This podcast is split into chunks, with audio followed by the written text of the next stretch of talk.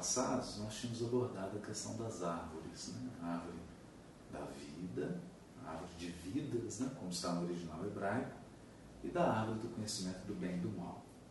Hoje nós vamos falar de um tema assim muito hermético, bem complexo, porque ele surge no meio da narrativa, assim, do nada, que são os quatro rios que saíram do jardim de Éden, ou jardim de delícias. Isso está dito no, no capítulo 2, versículo 10, está escrito assim: Um rio saía de Éden para regar o jardim, e de lá se dividia, formando quatro braços. O primeiro chama-se Fisson, rodeia toda a terra de Évila, onde há ouro. É puro o ouro dessa terra, na qual se encontram o bidélio e a pedra de ônix. O segundo rio chama-se Geon, ou Geon. Rodeia toda a terra de Cush. O terceiro rio se chama Tigre corre pelo oriente da Assíria. O quarto rio é o Eufrates. E Avé tomou, ou Adonai né, tomou Deus o homem e o colocou no jardim de Éden para o cultivar e o guardar. O que, falando literariamente, o que parece é que esse texto está fazendo referência a uma tradição oral, alguma tradição do povo hebreu, ou mesmo de outros povos com os quais os hebreus tiveram contato, na Mesopotâmia, na Babilônia, na Síria, mesmo no Egito, de alguma tradição referente à simbologia desses rios. Isso, isso é bastante comum. A linguagem bíblica ela tem uma, uma peculiaridade é, mar e rio geralmente são associados a povos. A gente vê isso, por exemplo, na profecia de Daniel, na profecia de Ezequiel e em outros profetas. O texto explicitamente diz isso. Está no capítulo, no livro de Daniel, por exemplo, onde o anjo interpreta para ele um sonho do mar agitado, dizendo que esse mar agitado são nações que se colocam umas contra as outras. Então, o mar calmo é um sinal das nações em paz, e o mar bravio, um sinal dos conflitos entre as nações. E da mesma maneira, os rios. Essa referência de quatro rios nos lembra, vamos tentar ir para os aspectos mais simples dessa simbologia. É, dois rios são facilmente identificáveis, que é o Tigre e o Eufrates. São rios que tem a sua nascente nas montanhas da Armênia, portanto, para aquela região da Mesopotâmia, do Irã, é, aquele é o ponto. Esse rio aqui, o Fisson, que rodeia a terra de Évila, a gente vai ter uma referência assim muito ligeira em Gênesis capítulo 10, versículo 29. Só um minutinho.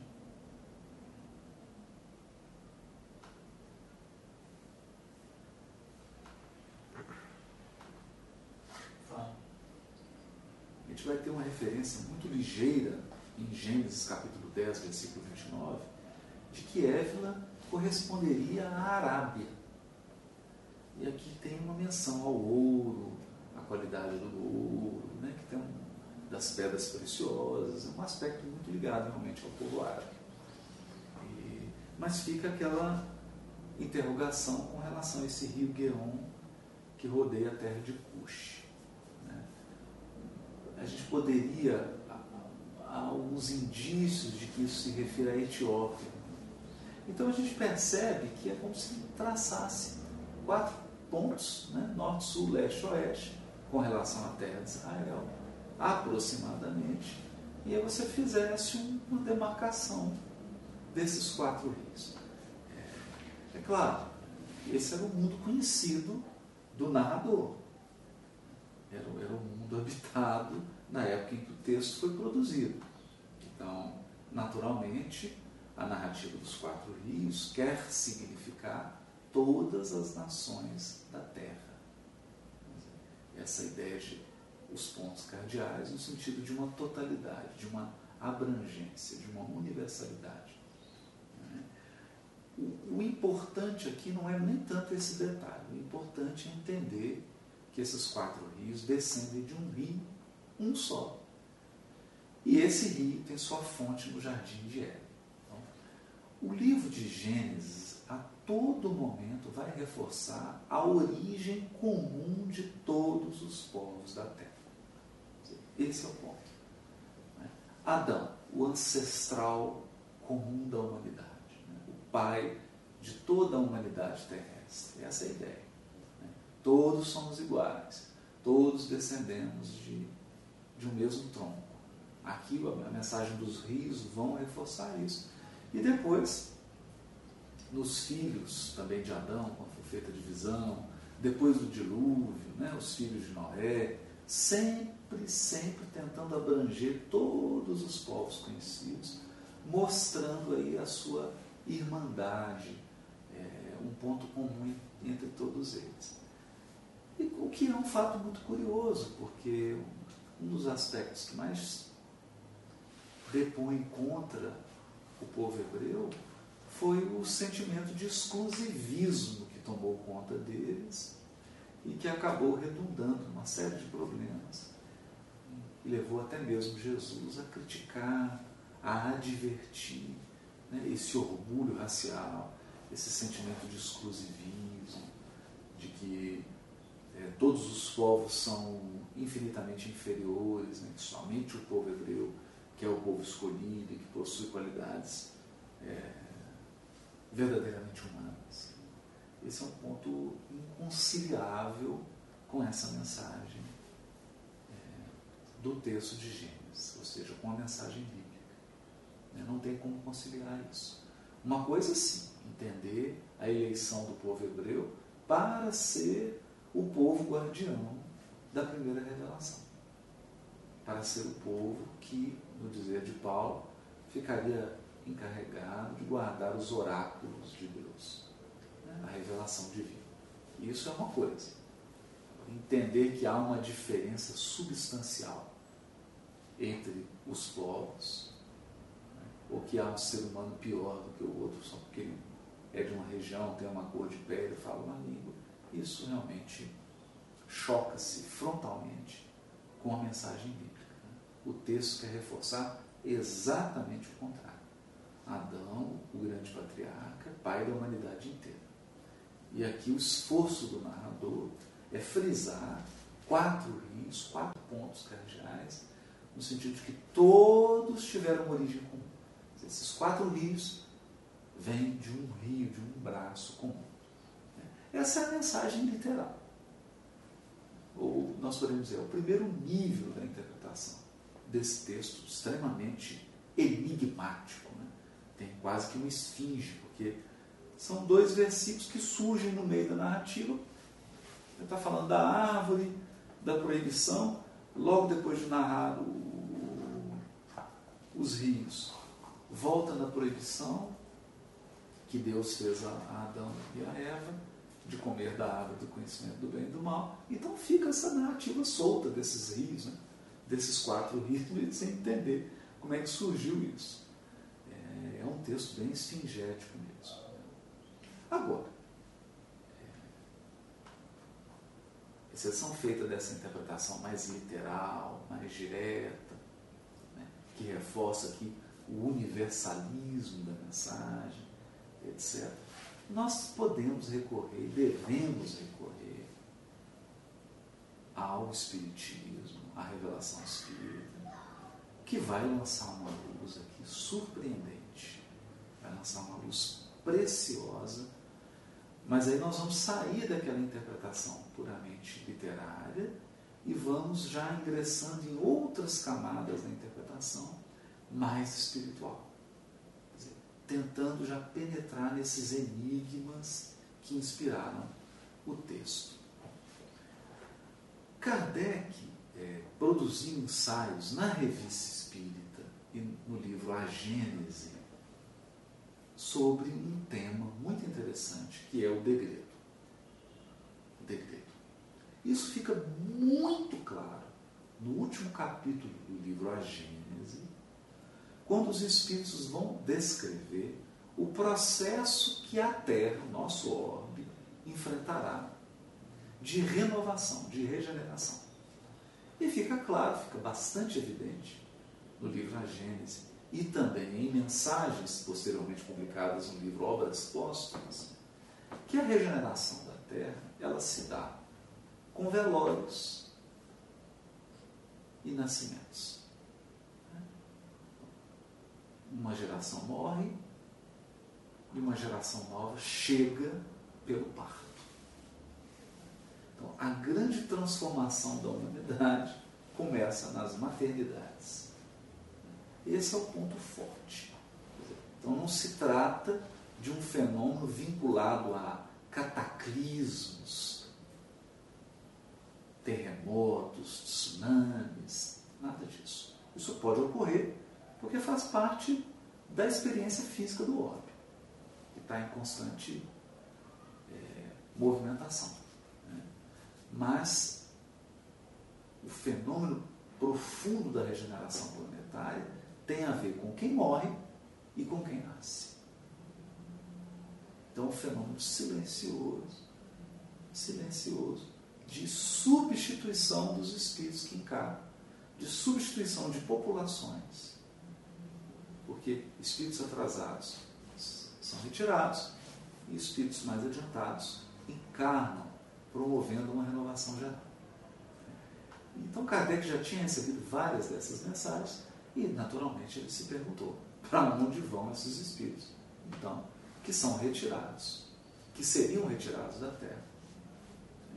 E se isso ocorre nos demais orbes, porque a evolução da Terra não é uma exceção no universo, pelo contrário, a Terra segue a regra geral da evolução dos mundos, como está no livro dos Espíritos, Deus renova os mundos como renova os seres. Então, o progresso dos mundos é uma lei divina e abarca todo o nosso universo, conhecido por nós e desconhecido. É uma lei divina e universal. Portanto, surgia a pergunta: se há uma ação de saneamento geral, onde espíritos que entravam ao progresso planetário são retirados, para onde eles são levados?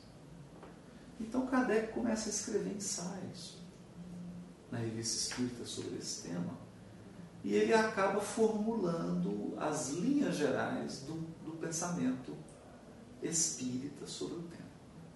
E conclui sobre o degredo. Então, se os forem vistos como escolas, alunos rebeldes são retirados de uma escola que avança e recolocados ou rematriculados em escolas compatíveis com seu nível de adiantamento ou compatíveis com seu grau de rebeldia. Então há uma transferência escolar. Isso é o degredo.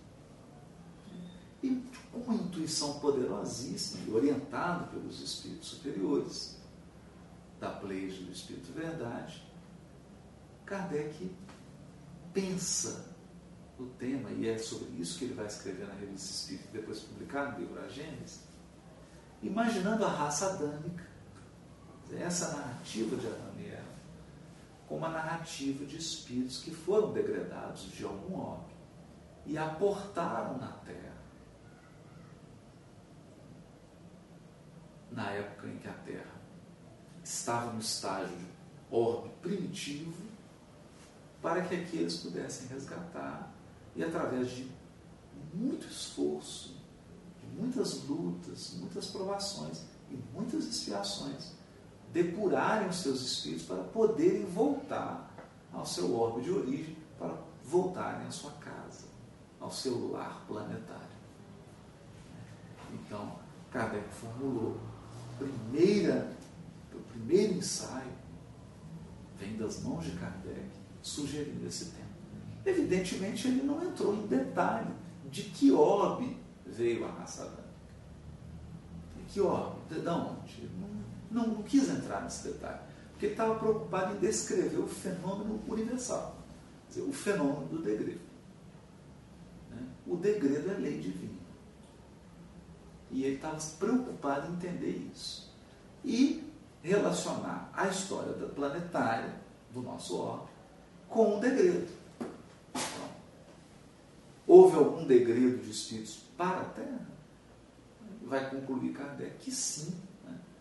Porque toda a literatura mundial, a literatura de todos os povos, contém elementos, alguns sutis e outros bem diretos, denunciando um degredo, uma prisão. É a famosa história do paraíso perdido, ou de uma época de ouro que se perdeu, né, de uma época de bonança que se perdeu e degradou-se para uma época atual, que foi a época que os textos foram produzidos. Então, essa ideia de uma degradação, de uma queda, de uma perda, está presente em todas as mitologias do Ocidente e do Oriente todos os povos, até entre os indígenas, por incrível que pareça. Né? É um tema recorrente. Quem pesquisa bastante sobre isso é o grande pesquisador dos mitos, Joseph Campbell, que retrata isso em toda a sua obra de maneira brilhante. Né? É, Carl Gustav Jung se aconselhou com, com ele, é, tirou bastantes ideias, né? E alguém que consultou o Joseph Campbell para produzir filme foi o George Lucas, com a produção da, da série, famosa série Guerra nas Estrelas. O, o, consultor das ideias, quem montou aquele, aquele quadro das civilizações foi o Joseph Campbell, utilizando essa experiência que ele tem das civilizações, das mitologias. Então, essa mitologia da queda é, é vital para que a gente entenda esse conceito de que sempre houve uma época de ouro. Então, gente vai na literatura grega, tinha uma época de ouro.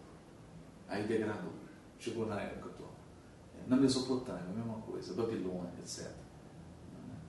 No Irã, e assim, no Egito, todos têm isso. E entre o povo hebreu, temos a narrativa aqui da perda do paraíso, ou da expulsão do jardim de delícias.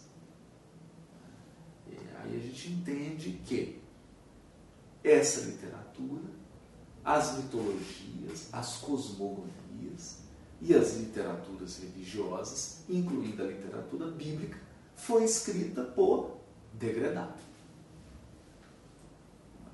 Essa é uma literatura produzida por quem sofreu o degredo. Por quem saiu da sua casa, saiu do seu órgão, aqui aportou, estranhou, estranhou, porque vamos pensar apenas um aspecto, o aspecto da tecnologia. Né? Você sai de um local com uma tecnologia bastante avançada, internet, celular, possivelmente até carro voando.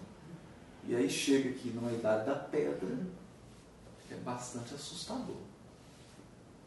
Bastante assustador. Então é uma experiência muito drástica. Né? Você está num corpo extremamente aperfeiçoado, com costumes mais amenos, né? e aí de repente tem que vir com um corpo, quase com um corpo de primata. Então isso, isso causou uma sensação psicológica ao longo do tempo nesses espíritos de perda de um paraíso, de perda de uma situação ideal. Não que o lugar que eles viessem fosse um mundo ditoso, um mundo maravilhoso, né? mas em comparação com o mundo primitivo, a Terra é um paraíso, vamos combinar. Né? Com todos os problemas, você não vai querer sair daqui, da sua cidade, do trânsito, de São Paulo, de outras cidades, para ficar correndo de dinossauro. Né? Vamos combinar que. Não é de dinossauro, um pouquinho mais para frente. Eu estou exagerando um pouco. Né? os degredados chegaram aqui, uma época recente, né? estima-se entre 25 a 30 mil anos antes de Cristo. Né? Essa é mais ou menos a data. Então já não, já não tinha dinossauro. Mas, se você pensar que a agricultura, a agricultura, ela surge aí 3 mil anos, 4 mil anos antes de Cristo, né? da maneira como nós conhecemos, do, do, sedentarismo, de se fixar, é, é assustador. Né? Imaginar 30 mil anos antes. Então era uma situação de nômade, de, de bastante. Uma vida bem rude, bem rústica. Né? E aí dá essa sensação mesmo de uma queda, de um paraíso perdido. Bom, então é importante frisar isso. Quem primeiro colocou esse alicerce, quem primeiro estabeleceu esses fundamentos do degredo foi Allan Kardec. Isso está na codificação. Depois, muitos anos depois. O cachorro começou a latir, falou. Que degredado que eu li. Não, não vai resolver não, podemos seguir com ele aí. Hum? Fica quieto aí, meu amigo, só pra gente gravar, viu? Depois, muitos anos depois, vem a obra psicografada.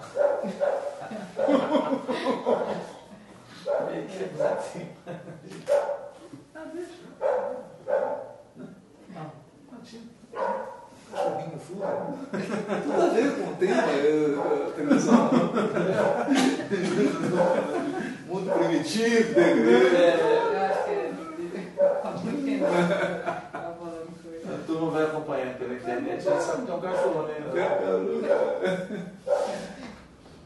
Depois de muitos anos, vem a obra de Francisco Carlos Xavier, especialmente o livro A Caminho da Luz, que foi objeto do litro musical do ser, que nós ser produzimos, né?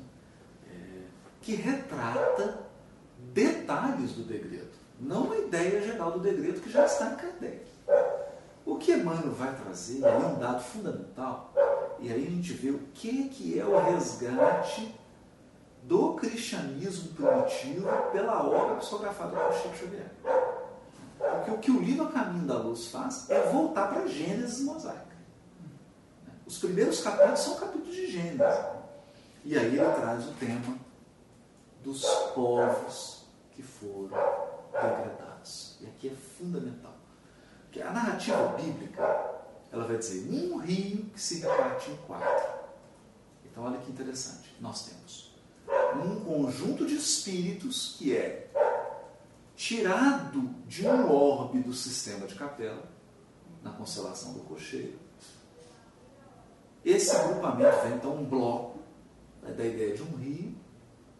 Inicialmente ele se divide em dois. Então nós temos o povo hebreu e o povo egípcio formando uma unidade, os arianos e os hindus formando outra unidade. E aí é muito curioso, né?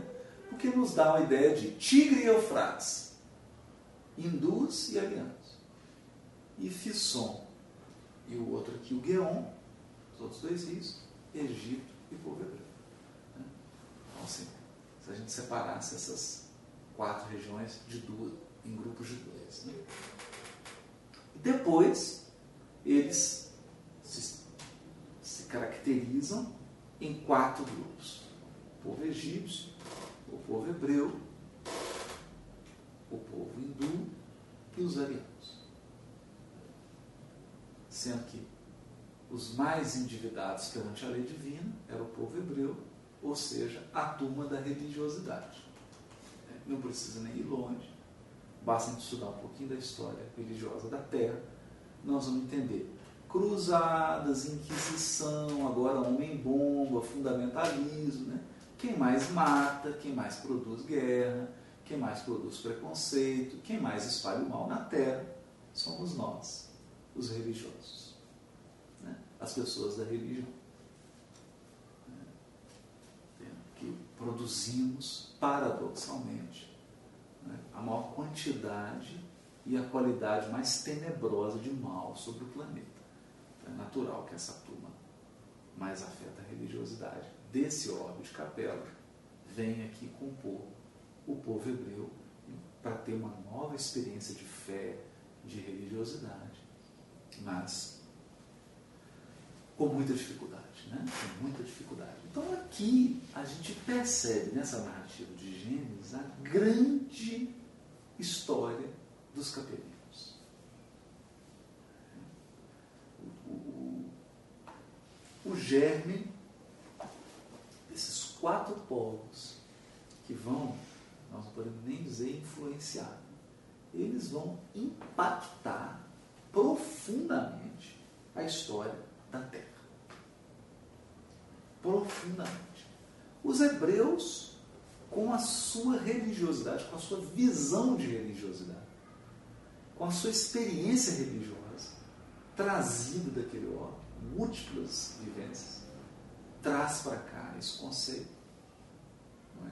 E tanto se dedicam a essa temática, a esse, a esse nível de experiência, que são escolhidos para serem os guardiões, os detentores da primeira revelação e da segunda revelação.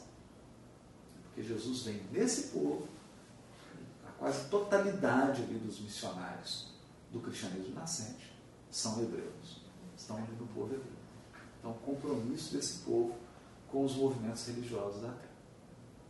Por outro lado, nós temos aqui, irmão desse povo hebreu, os egípcios, que eram os dados à mediunidade, ao magnetismo, aos aspectos de manipulação fluídica, é, aos aspectos de espiritualidade, é, mas mais voltada, com, com mais vínculos né, com o que hoje nós conhecemos por Espiritismo.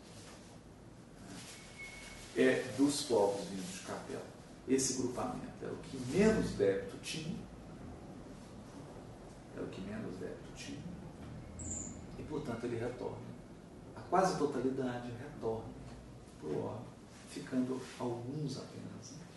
Alguns deles ficam. Aí para ajudar no processo de crescimento da terra. E quando eles pressentiam já o seu retorno para cá, para sua casa, para o seu lar, resolveram decifrar, porque eles eram especialistas nisso, em ciclos evolutivos, ou seja, todas as questões espirituais que a gente encontra na codificação, na obra Gênese. Eles deixam isso codificado nas pirâmides. Tá? As pirâmides constituem um projeto arquitetônico, segundo Emmanuel, é, que guarda nas suas medidas, no seu posicionamento, latitude e longitude, na distribuição das pirâmides né, e outros elementos, guardam equações cósmicas que revelam ciclos de evolução, ciclos de desenvolvimento, em que a gente consegue prever aí como se dá o processo de evolução dos órgãos. É importante entender isso. Se uma escola comum, né, uma escola, você coloca seu filho de 7, 5, 6 anos, ela possui um plano pedagógico, ela possui um calendário anual e didático, com tempo previsto para ensino de tal e tal matéria, com tempo para avaliações bimestrais, avaliações trimestrais, avaliação final, que não dirá da escola Planeta Terra, que também possui seu calendário, suas turmas, seu ciclo, suas épocas de prova, de avaliação, como qualquer escola. É um programa de desenvolvimento, o que revela o planejamento do Criador, que é perfeito, e o planejamento dos espíritos superiores que dirigem o corpo. Está tudo dentro de ciclos. Para a gente não ficar muito nessa ideia mística quando fala ciclo, né? vamos lembrar da escola. É um calendário escolar. Tem um tempo para ensinar tal matéria, para se aprender isso ou aquilo, e o tempo em que esse conhecimento será avaliado. Então, tudo a seu tempo. Por isso que os espíritos da codificação não cansam de repetir. A gente encontra isso no Evangelho segundo o Espiritismo, no livro A Gênesis, no livro Céu e Inferno, no livro Obras Próximas. São chegados os tempos. São chegados os tempos. É um professor dizendo, olha, a avaliação trimestral está chegando, é, o calendário agora é esse. É, é isso. Né? Não, não, tem nada de é assim, hermético, é maravilhoso, é surpreendente, é, é muito bonito, mas não tem hermetismo, a necessidade da gente fazer aqui um misticismo barato, né? explorar, explorar a crendice e a credulidade das pessoas com esse tipo de conhecimento. Não é, não é esse o ponto. O certo é que os egípcios dominavam isso. Né? E é curioso ver o povo que está ligado à religiosidade é, vinculado a essa tradição espiritual dos egípcios. Porque se nós temos a primeira revelação, depois a segunda com Jesus, né? Sendo que em Jesus nós temos uma síntese ético-moral, como que uma, uma integração ético-moral, dando ali um modelo e um padrão para a humanidade, do ponto de vista do comportamento moral, com a chegada da terceira revelação, nós vamos unir a esse modelo ético-moral conhecimentos do mundo espiritual. Então é como se a gente estivesse integrando, em linhas gerais, né? se é que nós podemos dizer isso, mas é apenas para efeito didático, é como se nós estivéssemos integrando a vertente hebraica com a vertente egípcia e então conseguindo um novo tipo de religiosidade que leva em conta os aspectos espirituais da vida. A imortalidade, a comunicabilidade, a questão dos fluidos, do magnetismo, etc. Que é o forte dos egípcios. Então, retoma como se unificasse essa vertente. Esses dois rios. Olha que interessante isso. E um outro grupo, que são os hindus e os arianos. E aqui a gente tem uma coisa curiosa, porque a Índia, o agrupamento hindu, ele é um, um agrupamento que ele é muito variado. Né? A gente, basta a gente entender porque o materialismo surge na Índia. Então não pode, essa visão romantizada da Índia que a gente tem, né? ela não tem muito fundamento. Né? O, o que acontece aqui é que a experiência hindu e ariana ela está focada no indivíduo. Então, se o povo hebreu e o povo egípcio eles estão com foco em Deus e na natureza do mundo espiritual, no caso dos egípcios, ou seja, Deus e a criação? Aqui, por hindus arianos, o foco é o indivíduo. Só que em duas vertentes. O hindu vai focar o indivíduo do seu interior para o exterior. Então é lá que vai surgir o fenômeno da meditação, da yoga, dos estados alterados de consciência, da exploração, inclusive dos potenciais anímicos. Mas não é uma exploração como a dos egípcios, porque o egípcio é um mundo espiritual. E as, as forças magnéticas e os fluidos que envolvem a relação do mundo espiritual com o mundo corporal. Aqui no hindu, não, é o desenvolvimento anímico. As faculdades anímicas, dentre elas, o poder da concentração, de centrar-se, da meditação, da educação das forças, ou seja, uma construção interior. Esse é o forte. O forte. E o, o ariano, também focado no indivíduo, o foco é o indivíduo, mas agora não está preocupado com os aspectos interiores, mas com os aspectos externos. Então o ariano é aquele que está preocupado em reconstruir o paraíso aqui. Olha, já que eu perdi o paraíso, vamos construir outro. Essa é a ideia. É, então, sem preocupação religiosa. Para as questões religiosas, às vezes, tem uma mentalidade que chega a ser pueril. Né? Foi sempre conduzido pelo, pelos outros, pelos outros, ou pelo hindu, ou pelo hebreu. Né? Sempre foi conduzido. É, mas uma capacidade técnica, uma capacidade de manipular, de construir, de trazer o progresso. E por isso, importantíssimo para a evolução da Terra. Então são os que trazem a técnica. Porque se deixar só para o hindu, com um sentimento de, às vezes até de orgulho, né? porque você desenvolve os potenciais amigos, mas se sente superior ao outro. Né? E olhava, então eu não quero me misturar, eu não quero me envolver, e aí você está numa profunda meditação, construindo interiormente, mas ao redor de você está um lodo, uma tragédia, tudo caindo aos pedaços, porque está preocupado apenas com o interior. O ariano, por outro lado, uma preocupação em manter tudo organizado, tudo em ordem no progresso, mas uma verdadeira tempestade interna. Mas são isso, né? esses quatro povos mostram quatro vertentes com as suas vantagens e com as suas desvantagens, com as suas virtudes e com os seus excessos. É, é natural isso, por isso que eles são colocados juntos, para que um ajude o outro naquilo que é forte. Não há nenhum problema com isso. Evolução é isso. É uma, também uma transferência de experiência. Por isso que ela é coletiva. Porque a gente se beneficia das qualidades do outro. Então esse foi o ponto. E aqui estão retratados esses quatro rios.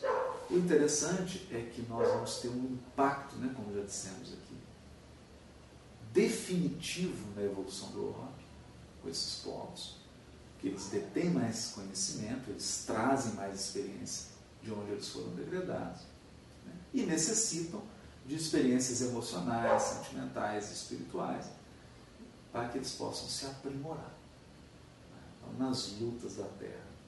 Eles terão essas experiências e, ao mesmo tempo, vão transferir esse conhecimento para os povos da Terra, para aqueles espíritos que são daqui, né?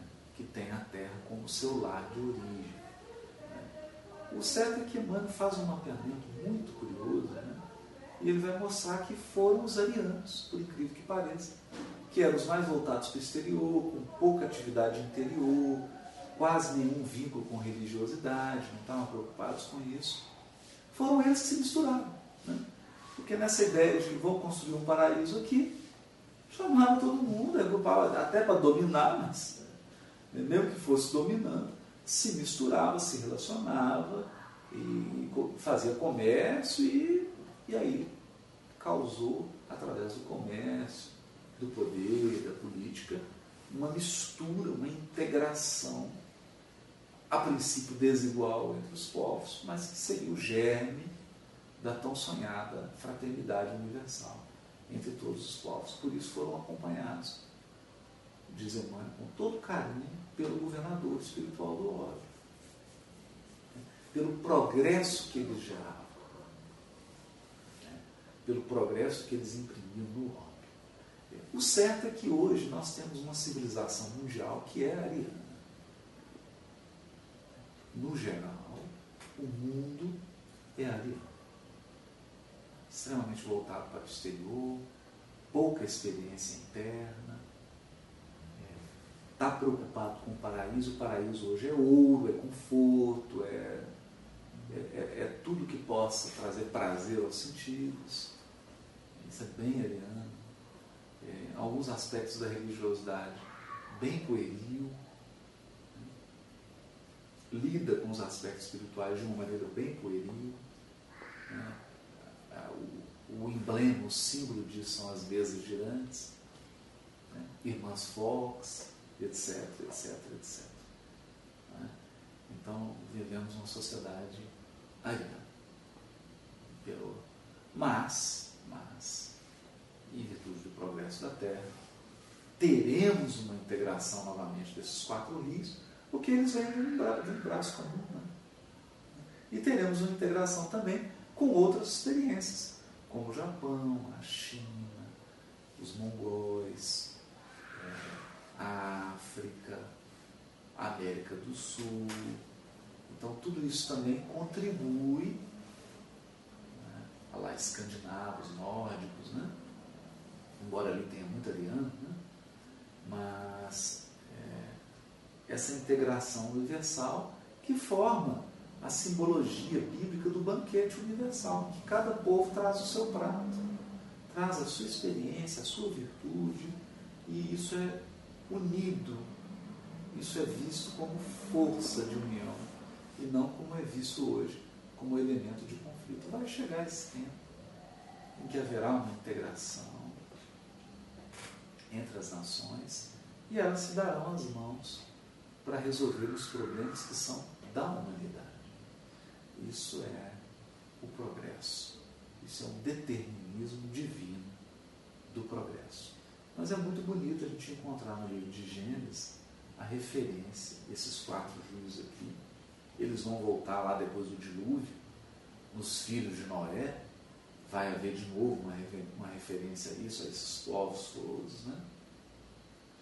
De modo que a gente vê muitos traços né, no livro de Gênesis dessa história dos capelinhos. E de outros degredos também que não são tão importantes quanto a massa de capelinhos. Alguns milhões de espíritos né, que vieram de capela. Nem são tantos assim, né? mas que tiveram um profundo impacto na evolução do nosso homem. É, essa é uma interpretação que a gente não consegue extrair sem a chave do Espiritismo, sem a chave espírita que lança uma luz diferente, faz a gente olhar de um modo é, interessante para a história evolutiva da Terra. Porque se nós estamos relacionando aqui a raça adâmica e esses quatro rios com os capelinos, qual foi o problema que gerou o degredo? Qual é a origem do degredo? A origem do degredo é ter comido da árvore do conhecimento do bem e do mal, que nós já comentamos nos episódios anteriores. É o ser humano afastar Deus do centro colocar o seu ego no centro e acreditar que ele tem força suficiente para manter o equilíbrio. Ele no centro, afastando Deus. Então ele começa a construir sistemas econômicos, que são puramente humanos, sistemas políticos, que são puramente humanos, sistemas religiosos, que são puramente humanos, sistemas filosóficos, que são puramente humanos, sistemas educacionais, uma arte, tudo centrado no homem. Tendo o homem como centro, como uma referência. E aí, qual é o resultado disso? Nós não temos mais um tecido, porque quando Deus está no centro, tem uma garantia de que todos serão tratados com igualdade, que todos são iguais. Se eu tenho um homem no centro, o ser humano no centro. Eu não tenho mais um tecido, eu passo a ter células isoladas que muitas vezes lutam umas contra as outras. E aí nós temos um crescimento exponencial do egoísmo, do orgulho, do individualismo, que é a marca hoje da transição planetária. Então, o que é a transição planetária? É a saturação desse modelo. O homem que afastou Deus. Não é afastou Deus, ah, eu acredito em Deus. Não é isso. Ah, eu acredito em Deus. Isso é muito pouco, coisa é acreditar em Deus, outra coisa é colocar Deus no centro. É bem diferente. É muito diferente. Inclusive no centro da nossa vida. Isso implica em amá-lo sobre todas as coisas. Então, esse é o desafio. Hoje nós vivemos uma saturação desse modelo. Por isso o egoísmo toma conta, o orgulho atinge níveis assombrosos, o individualismo nunca foi tão horripilante. E cada um pensando em si, e o que, que acontece? Um caos social. Porque faltam elementos de coesão faltam elementos que dão alívio, que transformam a vida em comunidade, uma vida saudável, uma vida possível. Vida saudável, uma vida possível. Essa é a história dos, do degredo. Quer dizer, o degredo ocorre por isso. Né? Porque chega um determinado momento na evolução dos orbes de qualquer mundo. O mundo sai de primitivo, linhas gerais, né? Sai de primitivo para expiação e prova, entra na regeneração para caminhar para o mundo de todos. No mundo de todos, nós temos elementos de coesão. Uma fraternidade universal, a união dos povos para resolver os seus problemas, né? e de uma maneira simples. Né? Estudos da Organização Mundial da Saúde mostram que se nós, vamos imaginar isso aqui, se você pegar toda comida que é jogada fora, só nos Estados Unidos, em um ano, você mata a fome da África. Então, quer dizer, não é um problema de falta de recursos. Está havendo fome porque tem desperdício. Não estamos nem entrando no mérito se você come muito ou pouco. Não é essa a questão. Não é a comida que se come além da conta. É a comida que é jogada fora. Se nós fizermos isso aqui no Brasil, o tanto de alimento que nós jogamos fora, desperdiçamos. Mas pensa nisso no mundo. Se todos os povos se unissem né, para que comida não fosse jogada fora, não houvesse desperdício de comida, e que todo o extra fosse encaminhado para quem tem fome, não teria fome no mundo. Isso para a gente citar um caso. Se todos os povos se reunissem em torno da questão da saúde, os problemas de saúde, doença, de atendimento no mundo estariam resolvidos. Então a questão não é a falta de recursos. A questão é o egoísmo que não permite que os recursos sejam usufruídos de uma maneira sustentável pela humanidade. Então, os espíritos que atravancam esse progresso, que oferecem resistência, que não querem mudar de paradigma e que começam a atuar violentamente contra o progresso planetário, sofrem a ação de saneamento e são levados para um órgão primitivo. Porque lá no órgão primitivo é normal, é a época de ser egoísta, é a época de ser orgulhoso, é a época de ser primitivo. É como a criança, a criança também tem a fase que ela passa de extremo egoísmo, de extremo centramento, porque é necessário para o desenvolvimento dela. Ela não desenvolve o ego dela, não desenvolve a personalidade se ela não passar por essa fase. É importante para ela. Né? Olha, depois não faz sentido. Depois não faz sentido. Tem que, tem que crescer.